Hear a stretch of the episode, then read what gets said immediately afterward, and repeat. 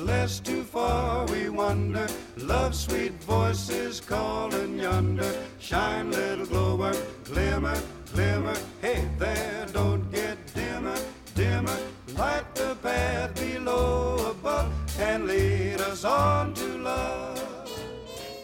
Hello, everyone, and welcome to the Tobolowsky Files, a series of stories about life, love, and Hollywood, as told by actor Stephen Tobolowsky. I'm David Chen from SlashFilm.com, and joining me today, he is the man who played Captain Gain in the 1999 film One Man's Hero, Stephen Tobolowsky. Stephen, how are you doing today? Oh, I'm doing great. I'm doing great. Now, this movie I remember because this is the one I shot in Durango, Mexico, because they wanted to. One Man's Hero had to do with the Irish, the Mexican-American War. And right. One Man's Hero tells the little-known story of the St. Patrick's Battalion, a group of mostly Irish and other immigrants of the Catholic faith who deserted to Mexico after encountering religious and ethnic prejudice in the U.S. Army during the Mexican-American War. This is where I lived at the El Gobernador Hotel, which used to be, truthfully, the maximum security prison in Durango, but they thought they would remake it into this hotel. And right across the street was the hospital. And Durango was famous for a couple things. One is they had the deadliest scorpions in the world. And these scorpions apparently weren't really big. They were little scorpions. And if you got bit or stung, you get stung by a scorpion. If you got stung by one of these scorpions, you had 1 hour to get the anti-venom before you died. And so the hospital for the anti-venom was right across the street from the El Gobernador, and they just had a flashing red scorpion out of neon on the side of the building, like Eat at Joe's. So in case you got stung, you would know that's where you had to go very quickly. But I did have the best steak I ever ate in my life in Durango, and it is also where they, on the street, they sold live bug tacos. This is you. Right. Yeah, is that okay for you? No, I'm glad the movie was so memorable, Stephen, as opposed to the accommodations. I think we did a podcast where I mentioned some stories that happened to me. The Two Kinds of Nothing. You will listen to The Two Kinds of Nothing, and there are some stories about the El Gobernador. Well, before we begin today's festivities in the Tobolowsky Files, Stephen, we should mention that we know a lot of people like listening to the Tobolowsky Files with their families and with their children. A lot of children like these stories. Yep. Find a lot of meaning in them. This week is an episode that you might not want to do that. There is adult content in this episode, and it's not super appropriate for kids. So you should probably turn this off if you're with kids and listen to it another time when you're alone. Right, Stephen? I think that's a good idea. It amuses me, but I wouldn't want my kid to hear it. All right. Well, all that said, Stephen, since you've been doing the Tobolowsky Files, I like to think that the Tobolowsky Files opened up all these crazy doors for you, to speak at various conferences and do various gigs that you've done over the years. Whether or not that's true, I don't really need to know. But my question for you is: as you've gone about your travels, are there any favorite conferences you've done? That are speaking gigs. Any place you've been to that maybe you haven't anticipated or that you really appreciated being at. Well, yeah. Well, thanks to you, David. I think the first thing that comes to mind, of course, is the places we spoke at working on Primary Instinct. I think I did a story at a coffee shop. Cafe Fiore in Seattle, yeah. And I did another story at a school there in preparation when we were shooting. Yeah, Seattle Pacific University. Great location. Yeah. That was phenomenal. Of course, in Dallas, my hometown, I've gotten to speak at many odd locations that I love. And there's some old movie theaters that have asked me to come and speak there, maybe go on with Jimmy Vaughn. That would be hilarious to do a show at the Texas Theater where I used to go to kid matinees. But this year, this was very special. Before the book tour began, I had a chance to do a story from Michael Hawley at the EG Conference in Carmel, California. Stephen, what is the EG Conference? Yeah, I think what people have described it as is kind of Ted Meets Hollywood, something like that. It's very unique. It's always special. It's the only place, David, I know where you could talk to the investigator for the Kennedy assassination, which I did. Then you could turn around and talk to an astronaut who just came down from the International Space Station, and then turn around one more time and talk to the great cellist, Philip Shepherd, who will compose a piece for you on the spot, which he did for me this year, taking the numbers from your zip code and turning them into musical intervals. The conference is always a source of relentless inspiration. And this year, the conference happened right before Easter, and that was during the Passover season. Sidebar, Passover season is code for you can't eat bread for 8 days. I know that doesn't sound like too high of a bar, but you're also not supposed to eat any grain products. So no cereal, no pasta, no pizza, no muffins, nothing fried because the crust, and of course, no beer, whiskey, or vodka. You can't eat vegetables and fruit, like a chimp. That works for a day or two. But then you resort to a diet of matzah, peanut butter, and cheese. How many ways can you say constipation? For Passover, I usually like to do a little research to try to dig up interesting facts to inflict on my family during the Seder. Last year, I investigated as to whether there was any scientific evidence that the 10 plagues of Egypt really happened. Archaeologists have uncovered 2 interesting Egyptian writings that describe cosmological events that match several of the plagues listed in the Bible, from the Nile turning to blood, to the spread of disease, and even to the mysterious period of darkness. Some scientists have theorized that the plagues, as described in the Torah, could have been caused by natural cataclysmic events such as an earthquake or a volcanic explosion. Well, it just so happens that there is geologic evidence that there was a series of catastrophes that occurred sometime between 1450 BCE and 1627 BCE caused by the eruption of the Santorini volcano in the Aegean. This disaster destroyed cities in Crete and could have dealt the fatal blow to the Minoan culture.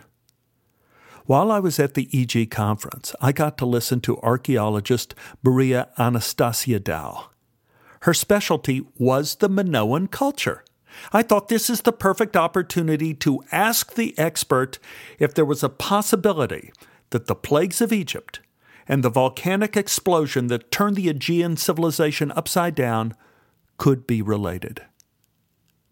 We never got to the answer, probably because I phrased my question wrong. I asked Maria, is there a period between the 13th and the 15th century BCE, which is one guess as to when the Exodus could have occurred, where there is a blank spot in the record, where there could have been a major cataclysm that wiped out everything? Maria smiled. She explained that I got the premise wrong, completely wrong. She said, there is never a blank spot when there is a great destruction. That is when we, the archaeologists, see everything. She said, of course, these times are bad for the people, but this is when we learn so much. When people are in a great destruction, they have no time. They leave everything behind. Their dishes, their furniture, their toys, even themselves if they cannot escape.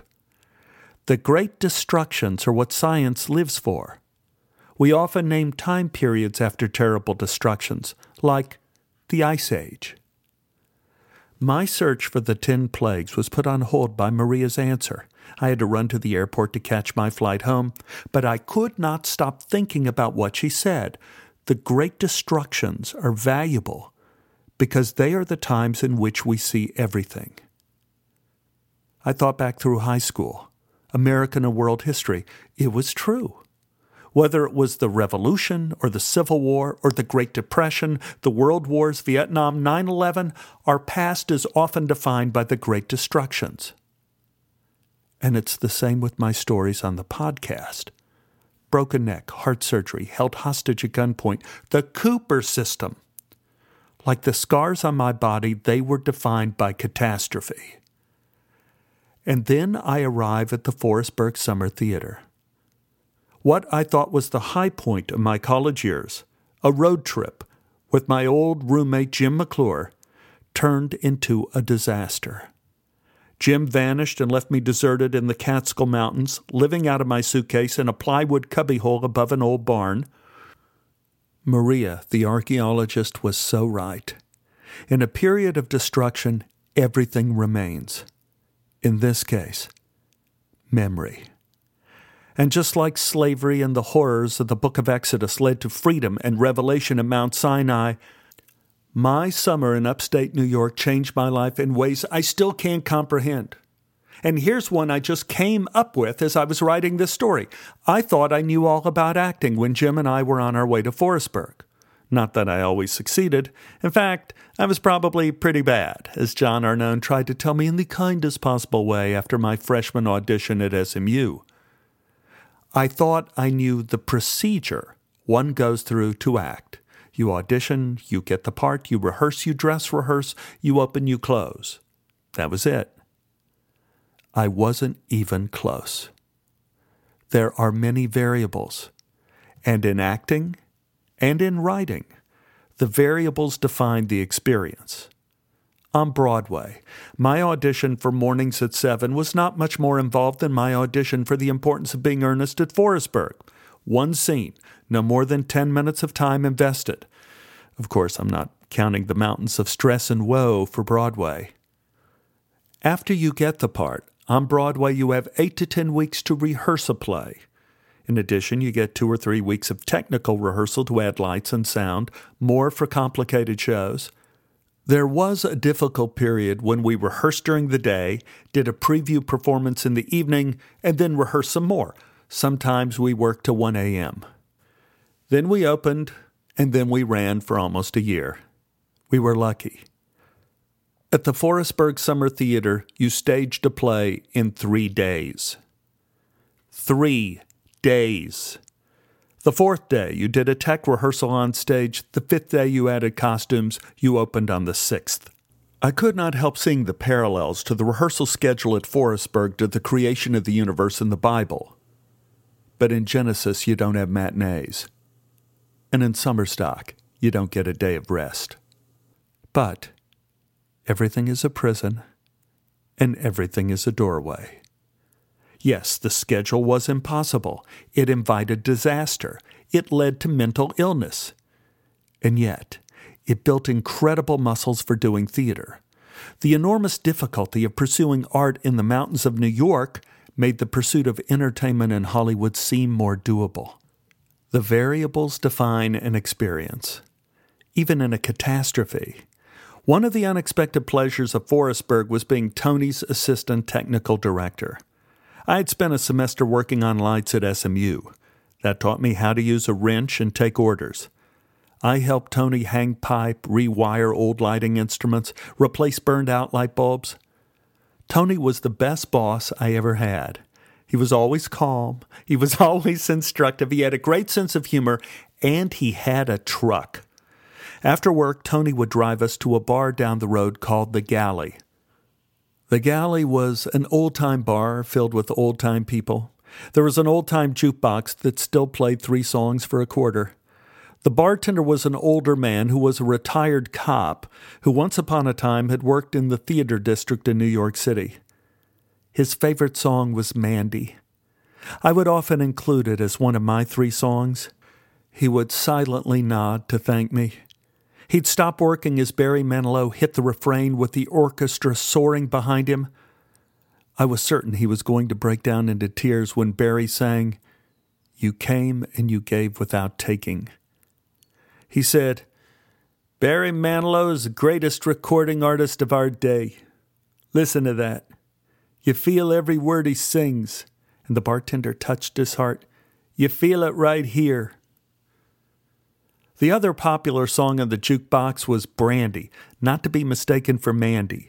Everyone at the bar loved Brandy, I assume because both the bar and the song had nautical themes.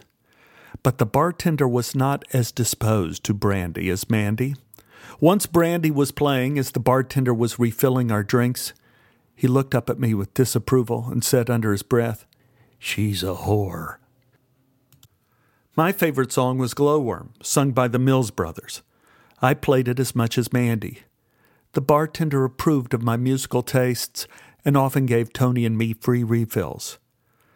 My drink of choice at the galley was something called Applejack. It had the appearance of a man's drink, it was served in a shot glass, and yet it had the fruity tang of a girl's drink.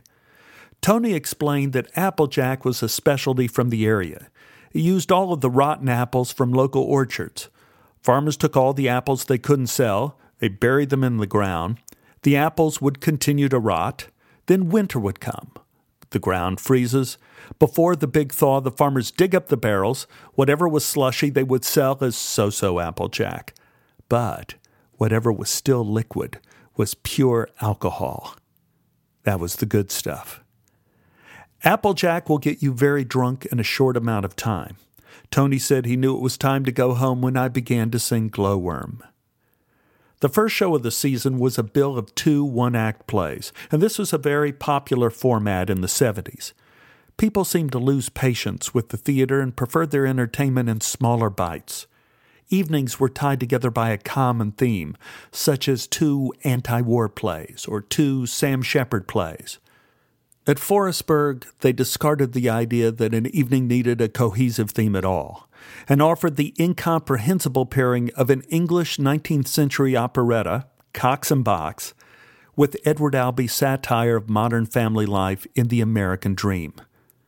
Tony and I watched rehearsals. The dancing and singing was followed by the cursing and the swearing. Tony would look at me and raise his eyebrows. Our boss, Al Maisel, would wander through the theater to watch a few minutes of rehearsal. He'd leave muttering, "Yeah, they won't know what hit 'em." Later, Maisel told me he loved the twin bill. He said, "Some people like music, some people like a kick in the pants." Maisel was right. The shows did have a lot of entertainment value, and at the end of the evening, I felt like someone had kicked me in the pants. We were ready for opening night. But opening night wasn't ready for us. We had a show. We had an audience. Maisel got on stage and delivered his welcoming speech that had been honed over the decades. The house lights dimmed.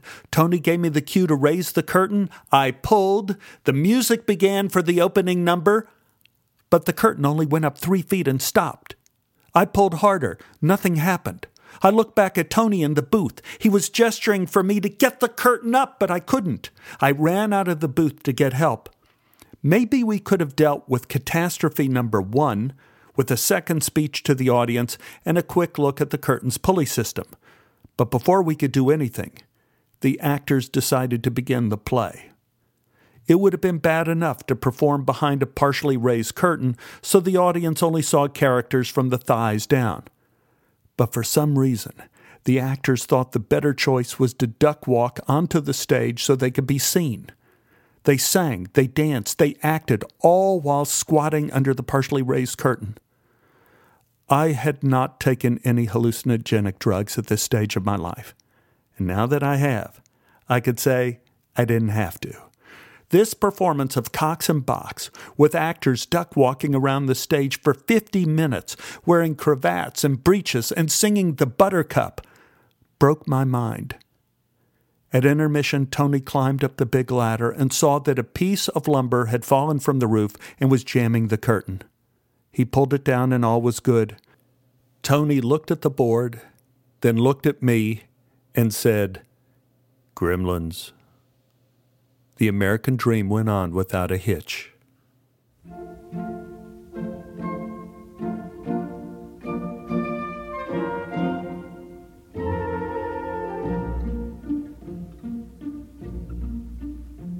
buttercup dwells on the lowly mead, the daisy is bright to see, but brighter far are the eyes that read the thoughts in the heart of me. I come by night, I come by day, I come in the morn to sing my lay. I know my notes, I come. We decided to call opening night a bad dress rehearsal and move our real opening night to our second night. That plan worked until we got to the second night. A small explosion somewhere on the property cut off all power to the barn. The audience of 30 extremely old theater lovers sat in the dark. Maisel went on stage with a flashlight and announced, "Good evening, ladies and gentlemen. As you could see, we are experiencing some slight technical difficulties. But in the immortal words of Shakespeare, the show must go on." The audience applauded. Maisel opened the side door of the theater, drove his car up and turned on his headlights. The shaft of high beams cut across the stage. The pianist started the overture for Cox and Box as the theater began to fill with automobile exhaust. Tony cranked out the emergency flashlights and ran up to me backstage. "It won't be long before the people start passing out from carbon monoxide. Let's see if this works." Tony handed out flashlights to me and 5 apprentices and said, "Go down on the first row and use these like spotlights to cover the main action." "Tony, how do you want us to divide up what gets lit?" Tony laughed. "That's your job, Stephen. You're the assistant technical director." Tony ran outside and drove his truck up to the side door and turned on his brights as well. It was remarkable. The actors in both plays performed in the dark, in a theater filled with automobile exhaust. But the audience watched and applauded. No one complained. I got the idea that the reason why the rehearsal schedule was so impossible was that it didn't matter what ended up on stage. The audience was usually too old to leave the theater once they got there. I had started rehearsing The Importance of Being Earnest with Ron Troutman. We read through the play with the knowledge that in 6 days we would open. We started blocking when an apprentice came in with a note for Ron. Ron looked at it and smiled. "This isn't for me. Tobo, this is for you." "What is it, Ron?" I said. "Beth is here. She called the big house. Tony went to get her at the bus station. So, gang, let's keep rehearsing while we can, because I have a feeling soon we're going to be losing our Stephen for a few minutes. Precious minutes. Minutes we need to put Act 1 on its feet." "I get it, Ron. I'll be quick. And thank you." I kept rehearsing, but like a dog, I kept listening for the sound of Tony's truck on gravel. And there it was. And there I went. I ran out of the rehearsal building, through the waist-high weeds, across the dusty drive to Tony's truck. The passenger door opened, and there was Beth. I held her and lifted her up into the air. She was laughing so hard. I put her down a second and took a look. This was a different girl than the one I left in Texas. This Beth looked like a character from Tom Sawyer. Her hair was pulled back in pigtails. She was wearing blue jean overall cutoffs and a white T-shirt, and she was skinny, and covered with freckles. "Beth, is that you?" "Yes, Steve-Alette," she said. "What happened to your face?" "I tried to get tan. I don't tan. I freckle. Do I look horrible?" "No, you look like Rebecca of Sunnybrook Farm." "Is that good?" "It is now. Let's find out where your room is." Al Maisel's wife Sally showed us to Beth's lodging. As I suspected, it was downstairs next to the theater in one of the old horse stalls. They had taken out the oat buckets and replaced them with as many wooden bunk beds as each small room could hold. Beth was lucky. She got a bottom bunk. We laid down on the stained single mattress together. There was room if we both lay on our sides. "This was not what I was expecting," said Beth. "Yeah," I said, "that's the charm of this place. Everything about it is beyond expectation." "Well, how is the food?" "Beyond expectation." "The plays?" "The same," I said. "Well, maybe I could stay with you up in your room?" "Well, actually, Beth, I was going to ask you if I could stay with you here." "What? Is your room worse than this?" "My bedroom is 4 feet high." "What?" "Yep." "4 feet wide?" Beth asked. "No, high. That's how tall it is." "That's impossible," Beth said. "No, it's not." "Well, how do you get into bed?" "Crawl," I said. Beth started laughing. No, I started laughing too. "Yes." "Was this why McClure left?" No, I laughed harder. He didn't even stay long enough to see the bedrooms. Oh, God, Beth said. Could you imagine? Oh, he would have killed Maisel, I said. Who's Maisel? Beth asked. He's the lunatic who runs this place. How did we end up here? Beth asked. Because we love the theater. And what? Beth asked. And we love each other. I gotta go. I open in 4 days. We haven't blocked the play yet, and no one knows their lines. Well, how are you going to do it? Beth asked. I don't know. Divine intervention? Maybe we won't have to do it. Maybe a group of stray cows will wander into the theater in the middle of Act 1, and Maisel will hand out milking stools to the audience, and they'll think it's all part of the play. The audience here have remarkably low expectations. I got out of the bed, banging my head on the wooden frame of the top bunk. Damn! That hurt. Okay, I gotta go. You'll meet Jean at dinner. She's great. I like Tony, Beth said. Sorta quiet. He's mysterious. Yeah, but don't be fooled, I said. I think he's some kind of genius. That night after rehearsal, Beth and I sat with Tony and Jean among stacks of Wonder Bread. Beth picked up a slice and started buttering it. Tony, Jean, and I started snickering. What is it? Beth asked. Nothing, I said. I could tell Jean liked Beth right away. I was relieved. It always means a lot when people you hardly know approve of your romantic choices. Beth, I need to warn you about dinner, I said. Why?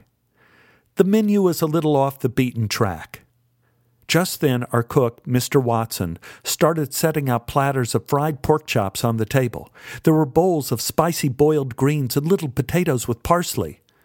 Wow, said Tony. Food looks pretty good to me, said Beth. Jean leaned in. This isn't what we usually eat. Well, what do you usually eat? Asked Beth. Different things, said Jean. Things we shouldn't discuss at the table. Jean turned to Tony. You see, there should be a rule that you can't serve anything you can't talk about at the table without losing your appetite. Well, then we would never eat snails, said Tony. You know, there's something not right about this. About what? Asked Jean. Pork chops, said Tony. I'm not sure if Tony was psychic or if his mind was working on a cognitive level beyond the rest of us, but the next day, Mr. Watson vanished. He cleared out at dawn. Sally and Al Maisel had to make breakfast for the entire company, now about 20 of us. They managed to boil up a huge pot of oatmeal. Today was the official start of the season. The rest of the apprentices were dropped off by their parents. The last of the resident artists arrived from Manhattan. One of the arriving artists was a young old man by the name of Howard Roller. I say young old man because I was one myself, until I just became an old man with memories. I would bet Howard was probably in his 20s at the time. He looked older. He had a distinguished bearing. He was tall, had wavy brown hair and a trim mustache and goatee. Even if Howard wore jeans and a T-shirt, he would look like he was wearing a smoking jacket. I saw Howard arrive. He was a happy man, excited to be a resident artist doing theater over the summer. And then the screaming began. The reason Howard was here is that he was brought in to play certain parts this season. One of those parts was my part, Algernon Moncrief in The Importance of Being Earnest. While Ron and I and the rest of the cast dove into Act 2 in the rehearsal shed, Howard, suitcase in hand, was given the news in the driveway, and the shouts of rage echoed off of the distant mountains. Like a storm surge of an approaching hurricane, Forestburg had the ability to inflict damage from hundreds of miles away. Howard was told to arrive on the wrong day.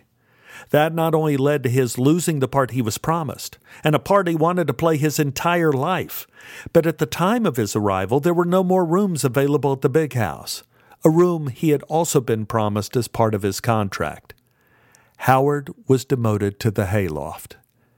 Through no fault of his own, Howard had been remade by the cruelest of gods, human error. Howard, like me, chose to stay. He chose the theater. Sometimes in life we have the choice of pursuing justice or pursuing our dreams. I found it's best to go with our dreams. It's always a risky proposition to want to get what we deserve. The next day, Maisel had found another cook, Vinny. Vinny was a short, wiry man with a twitch.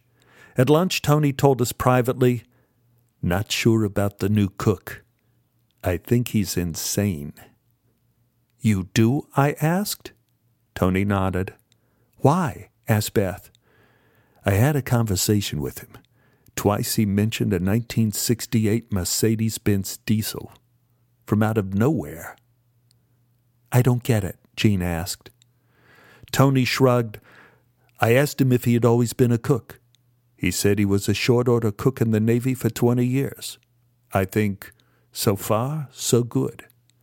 Then he asked me if I've ever driven a 1968 Mercedes-Benz diesel. I said no. He said he did, in Germany. Drove it on the Autobahn. He told me it was the finest car ever made. He said he's been saving money for years, and when he gets enough, he asked me what I think he's going to buy. I say, a 1968 Mercedes-Benz diesel? He looked at me and said, 'Yeah, how did you know?' I said I guessed, and he kept staring at me the whole rest of the drive here." I looked at Beth. She shrugged. "Could be crazy," she said. We stopped talking as Vinny walked nervously past us through the dining hall into the kitchen area. Forestburg was now in full swing. All the resident artists had arrived, from a handful to about 30, overnight. Not since my first day at SMU was I hit by so many new faces that shared one common trait. We were all actors. There was Ross and Diana. Ross was the most confident and self-possessed of any of the new faces. He starred in The American Dream, but his real gift, which he would demonstrate at the slightest request, was his ability to play two recorders at the same time, and he could play them in harmony. For a finale, he would play one with his mouth and one with his nose, in harmony. I was certain this feat had gotten him laid on more than one occasion. Diana was gorgeous. She seemed to straddle two unlikely worlds. She was a glamorous hippie. She was the first one smitten by Ross's undeniable charm, and I believe she went on to become a notable television news person in the New York, New Jersey area. There was Big Owen and Little Owen. Little Owen was an apprentice. He suffered from some kind of kidney or glandular problem that always made him smell like urine. He was a good fellow. He had a wonderful energy and was appealing on stage as long as you weren't sitting in the first row. His affliction was certainly his prison. I never knew him long enough to know if he ever found his doorway. Big Owen played John Worthing, the other leading role in The Importance of Being Earnest. Big Owen was the opposite of Little Owen. Big Owen was tall and tan and classically handsome. I assumed he was one of the up-and-coming actors from Manhattan. At one break in rehearsal, I wandered over to get to know him a little bit better. "I can't believe we're going to open in 2 days," I said. Big Owen laughed. "Yeah, it's a little crazy." "So, do you live in New York?" "No, not really. I move around." "Oh," I asked, "what do you do?" Owen smiled. "You want the real story or the one I tell the police?" Maybe both? Why don't we start with the one you tell the police?" "Fisherman. I am a professional fisherman, and I have been. I fished the North Atlantic, the Great Lakes." "And what's the real story?" "Smuggler. That's my real job." "What do you smuggle?" I asked. "Guns and drugs. Well, mainly guns. I go back and forth from New York to Canada." "How did you become a smuggler?" I asked. "Oh, like anything else, I guess. I was good at it. But I always wondered if I could act. It was time for me to disappear for a while, so I saw this ad in the Village Voice and I thought, hey, why not? I auditioned and I got in." "Well, congratulations. Maybe you should consider a career change." Owen laughed. Probably not. What are you getting paid?" $10 a week? Owen laughed harder and patted me on the back. "No, probably not." And he walked away to get more coffee. Auditions were held for the next shows. There were 2 children's shows, a world premiere of a musical version of Tom Jones, written by Al and Sally Maisel, A Midsummer Night's Dream, and the season would close with The Glass Menagerie. I was hopeful that Beth would get cast in something worthy of her talents. The prison of Beth's life was that she was often overlooked and never appreciated for her considerable talent. It was probably her looks. She was short and cute and blonde and from the South, and now she had freckles. She would not be your first choice for a leading lady, except maybe for Juliet. At Forestburg, she was overlooked as well. She got cast as a servant girl in Tom Jones and a fairy in Midsummer Night's Dream. She had a total of maybe 3 lines if you counted fairy squeaks. I'm sure this hurt Beth's feelings. I've always found it especially hard to be disrespected by people who had none to give. She could have played Hermia in Midsummer Night's Dream, and she would have been great, but director Frederick Bailey didn't know Beth and was inclined to cast one of the resident artists who were being paid to perform. Sidebar. It should be noted that Frederick Bailey became one of Beth's strongest advocates years later in Los Angeles. He wrote parts for her in his plays that showed off her comedic talents. And then he celebrated her successes as a writer louder and more passionately than just about anyone. It was opening night for The Importance of Being Earnest. I walked on stage before they opened the house. I checked the stage lights, see if they came on. Yes. Curtain was working. Check. Tony walked up to me and wished me well. He left to offer his wishes to Jean, who was more nervous than she had to be. Jean kept complaining that she was a dancer. She was not an actress. She was in over her head. But Jean had a quality beyond her beauty. She had a good heart, and she didn't lie. Those attributes are tangible to an audience. She was enormously likable on stage. I was still waiting for a catastrophe to sabotage the evening, but it looked like clear sailing. It was time to suit up. I went down to the dressing room. I put on my shirt, my collar, and my cuffs. I tied my tie. I grabbed my Edwardian breeches. And there was something wrong. These pants were tiny, incredibly tiny. They couldn't be mine. I ran in my underwear to the woman who was in charge of the costumes. Excuse me. I don't think these are my pants. She took the pants. She looked at her sheet. You're Stephen, and you're Algernon, and good show, by the way. Thank you, I said. No, she said, these are yours. I took your measurements, 32 waist, 34 inseam. Yeah, but these can't be a 32 waist. And then I thought of Maisel, putting out all of his white bread. Was it possible I could have been putting on pounds and not knowing it? The stage manager called, "We're opening the house. We'll start in about 15 minutes. Right, I said. Thank you. The seamstress finished inspecting my pants. Oh, I found the problem. Thank goodness. These pants don't have a 32 waist. They're a 23 waist. 23 waist? Yes. Well, I think the last time I had a 23 waist was when I was 10. 10 minutes, the stage manager called backstage. I heard the sound of people finding their seats and reading their programs. You know, it could be dyslexia. What could be? Your pants. I don't understand.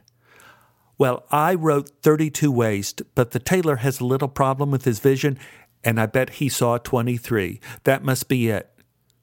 What? Do I have pants? Oh, of course. I just have to open them up in the back. Well, we start in about 5 minutes. Will they be ready? Well, I'll do my best. I ran backstage. Howard Roller was playing a small role of Lane the butler. It was his consolation prize for doing nothing wrong. Howard was getting loose. He noticed me in my underwear. No pants? Not yet. Howard smiled and walked away. No one communicated the pants problem to Maisel. He mounted the stage for his pre-show talk. The stage manager called out, "Places! Ladies and gentlemen, welcome to another season at the Forestburg Summer Theater. Tonight, we have the always delightful comedy of Oscar Wilde and The Importance of Being Earnest. I was running around backstage thinking of options if I didn't get my pants. None came to mind.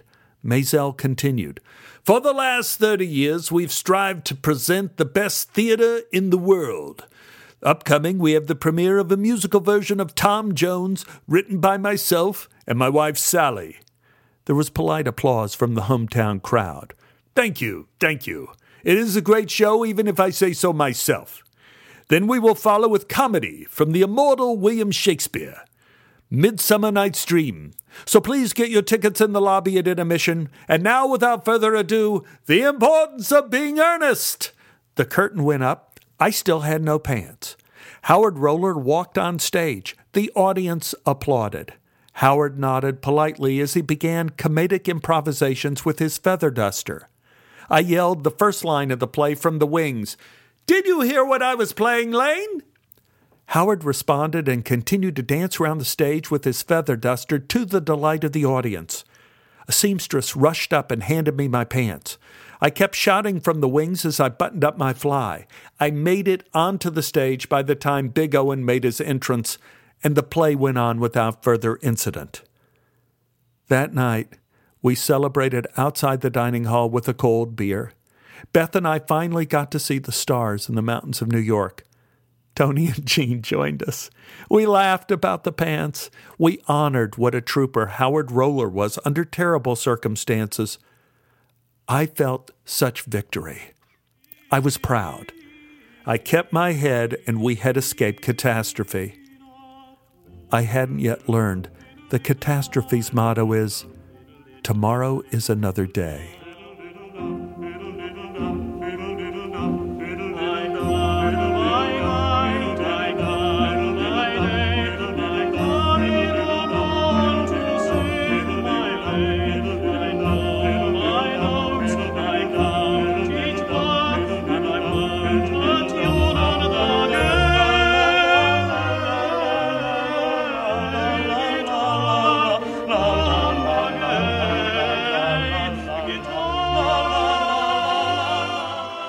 Al Maisel declared The Importance of Being Earnest a smashing success, probably because a meteor didn't hit the theater.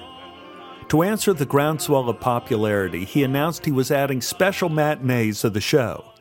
We would be performing for Otisville one afternoon this week. Tony looked at me and shook his head. "Oh, God, no." "What?" "This could be rough." "What's rough, Tony?" "Otisville. It's a prison." "A prison?" "Yeah." "We're doing The Importance of Being Earnest for a prison?" "Looks like it." The next day, buses with bars on the window started pulling up in front of the theater. Lines of shackled prisoners in overalls were let off of the bus. Men with shotguns walked them into the theater and ordered them where to sit. Big Owen and I were backstage peeking through the curtain. Big Owen looked at me, pulled his Edwardian coat back, revealing a gun he had clipped to his belt. Then he winked at me and nodded. The curtain rose, lights up, the play began. Act 1 runs about an hour. There was not a sound, not a laugh, not a snicker, not even the sound of chains rattling. All we could feel on stage was a growing hatred for English farce. The final scene of Act 1 is the famous muffin scene. Big Owen and I were eating muffins in an English garden, talking about the proper way to eat muffins. The act ended. The curtain came down to no applause, nothing but a single voice from the audience saying, "How much longer do we have to listen to all this goddamn bullshit?" And we still had 2 acts to go. Howard Roller consoled us by saying, "In the words of Oscar Wilde, art is rarely intelligible for the criminal classes." This performance for Otisville was better than when Maisel made them watch his musical version of Cinderella. Prince Charming was shot in the head with a zip gun. He recovered, but it left a mark. But in a destruction, everything leaves its mark. In the midst of the season, the schedule of Forestburg resembled an oscillating fan on high speed.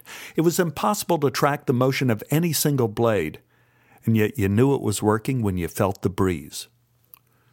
There was breakfast, followed by a movement class taught by Jean or a voice class taught by Ron. There were rehearsals for the next play concurrent with rehearsals for the next children's matinee, and sometimes you had to run back and forth between rehearsals. Then came lunch, followed by a matinee performance of some sort. It was either a children's musical or a performance for Otisville, or a show for a new terrible audience, something called the Sunshine Club.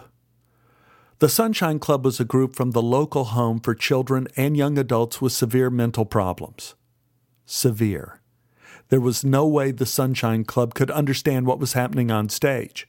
If they could, they wouldn't be in the Sunshine Club.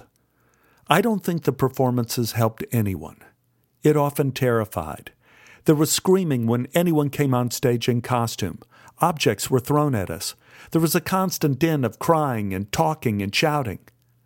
But Maisel got money from the state to do the shows, so he took it, and they came. It was a toss-up as to which we dreaded the most, doing Aladdin for Otisville or A Midsummer Night's Dream for the Sunshine Club. I still tremble at the thought of it. After the matinees, there were more rehearsals, and then dinner of white bread with either tongue or spaghetti or fish sticks. No fruit or vegetables as we know them. Jean once asked Sally Maisel if they could at least put a pitcher of milk on the table. Sally shook her head and said, "If we put milk out, people will just drink it." As evening approached, we prepared and performed the main show. And if anyone had any energy left, we met in the dining hall for beer and music. The music was provided by a radio on the refrigerator. At the end of this seemingly never-ending day, I would lie on the single wooden bunk bed with Beth. We would hold on to each other and talk. Occasionally we would kiss, until one of the preteen apprentices came into the room and climbed into her bunk. Everything's a doorway, and everything's a prison. I never calculated when I longed for Beth to come and spend the summer with me that there was nowhere to be in love. There was no time to be in love. Proximity only heightened impossibility, just like doing Shakespeare for the Sunshine Club. We had begun rehearsals for the musical version of Tom Jones, and I was constantly surprised at how good the music was, not just for Tom Jones, but for Cinderella and Aladdin as well. The tunes were memorable and often beautiful. I mentioned my admiration for the music to Al Maisel. Mr. Maisel smiled and looked off to the distant mountains. "It was my brother. He was a musical genius. He wrote the music for Cinderella and Aladdin. He's the one who started this place. I had musical talent, sure, but not like my brother. He had genius. Genius. I was determined to keep this place going after he died, to keep the music alive more than anything." "Do you still play and compose, Mr. Maisel?" I asked. Al smiled. "Yes. As a matter of fact, we have backers coming out from New York to take Tom Jones to Broadway. I think it's good enough.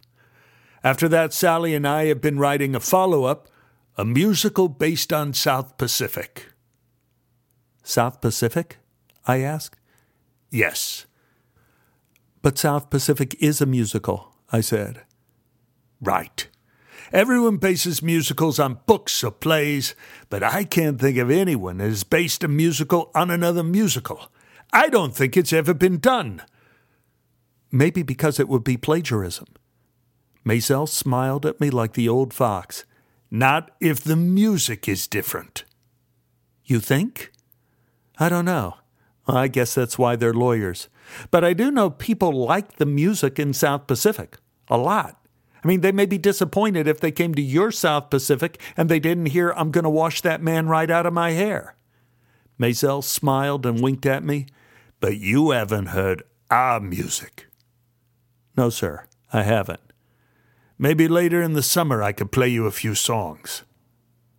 "I'd like that." Al Maisel invited some of his New York connections to see the opening of Tom Jones in hope of getting the ball rolling to move the show to Broadway in the fall. pause.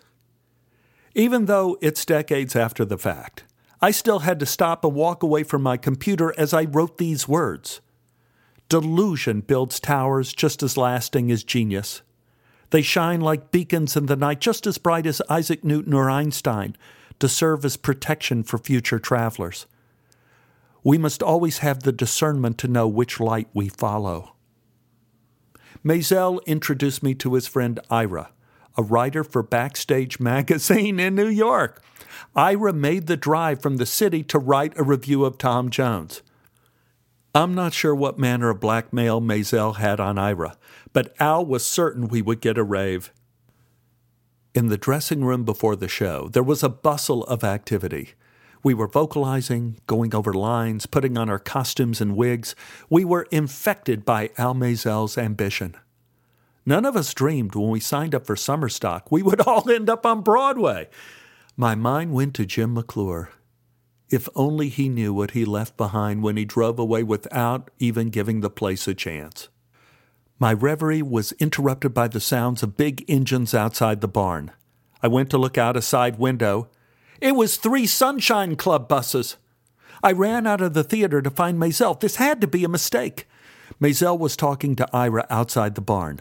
I quickly introduced myself to Ira and asked if I could have a word with Al. Maisel stepped away with me into the night. Mr. Maisel, the Sunshine Club is here. Already? What, you knew about this? Sure. I wanted a full house for the show tonight so Ira could see what a draw it would be. But, Mr. Maisel, they're the Sunshine Club. They're enthusiastic. It's opening night. There's a lot of pressure. There's no way telling what they might do. When I was the genie in Aladdin, there was a riot when I came out of the bottle. Relax. The laugh, the scream, the show will be great. I ran backstage and prepared the others. The theater was packed. I peeked through the curtain. I saw they put all of the Sunshine Club in the front rows. Some were rocking in their seats. Some were staring into space. Then the music began. The curtain went up. I marched on stage with the other characters, and we began to sing. As the music grew, as the harmonies intertwined, as we danced, I saw traces of wonder transform some faces in the front row. Some of the rocking stopped. I saw absolute joy in some of their eyes. And then some of the older boys pulled down their pants and started to masturbate. Shelley Place, our leading lady, also an alum from SMU, playing Miss Sophia, almost fell off the stage in horror. But being the pro she was, she made it through to the end of the number and went off stage in a fury. At intermission, she let Al Maisel have it. She said it was impossible to do a good job on stage under these conditions. Maisel tried to calm her down.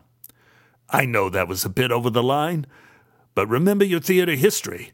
Not all audiences were nice and polite like today. You're just playing to Shakespeare's audience. Shakespeare's audience? I understand why you're upset. Just remember, you're here to entertain. And let me tell you, they're loving the show. Shelley said quietly with suppressed rage, I know they're loving the show. That's obvious. We finished the play. The Sunshine Club boarded the buses and went home. Ira wrote his review. It was a rave. He said the musical version of Tom Jones was fresh, funny, and a true delight. All it needed was to be recast with better actors to be a hit on Broadway.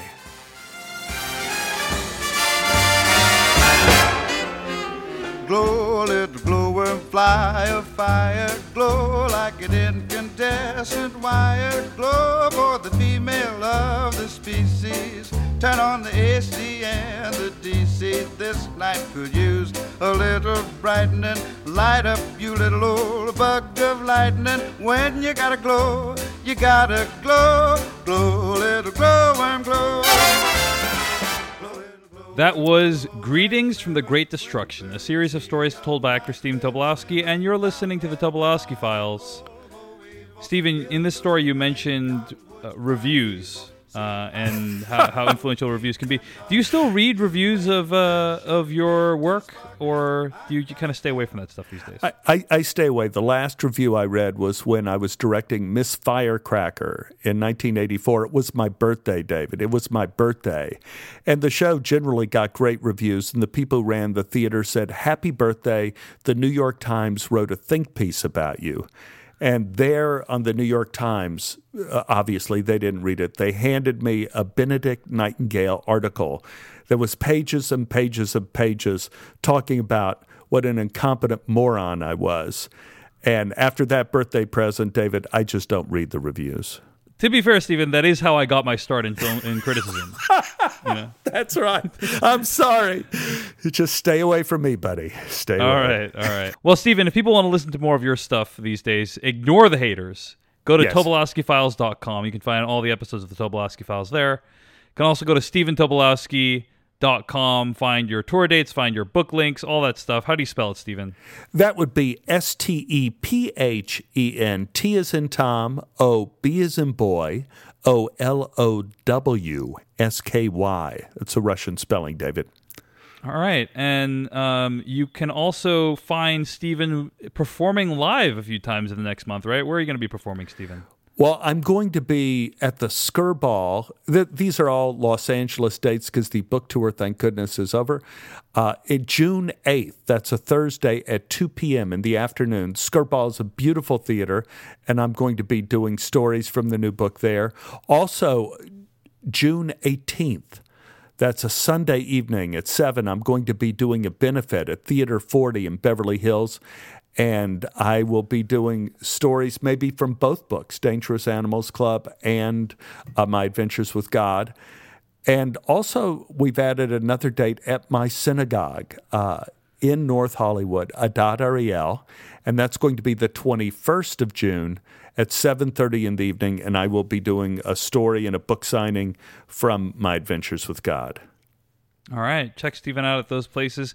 Thanks for listening to this week's episode of the Tobolowsky Files. Stephen, there's probably only a couple episodes left of this season of the Files. Is that right? That is correct. We are nearing a conclusion. Yeah. Well, as I promised at the beginning, we will let you guys know when you can expect future episodes. But enjoy these while they last, and know that you should tune in next week and the week after for more episodes of the Tobolowsky Files. We'll see you guys later. Adios. But Mr. Maisel, they're the Sunshine Club. Take two.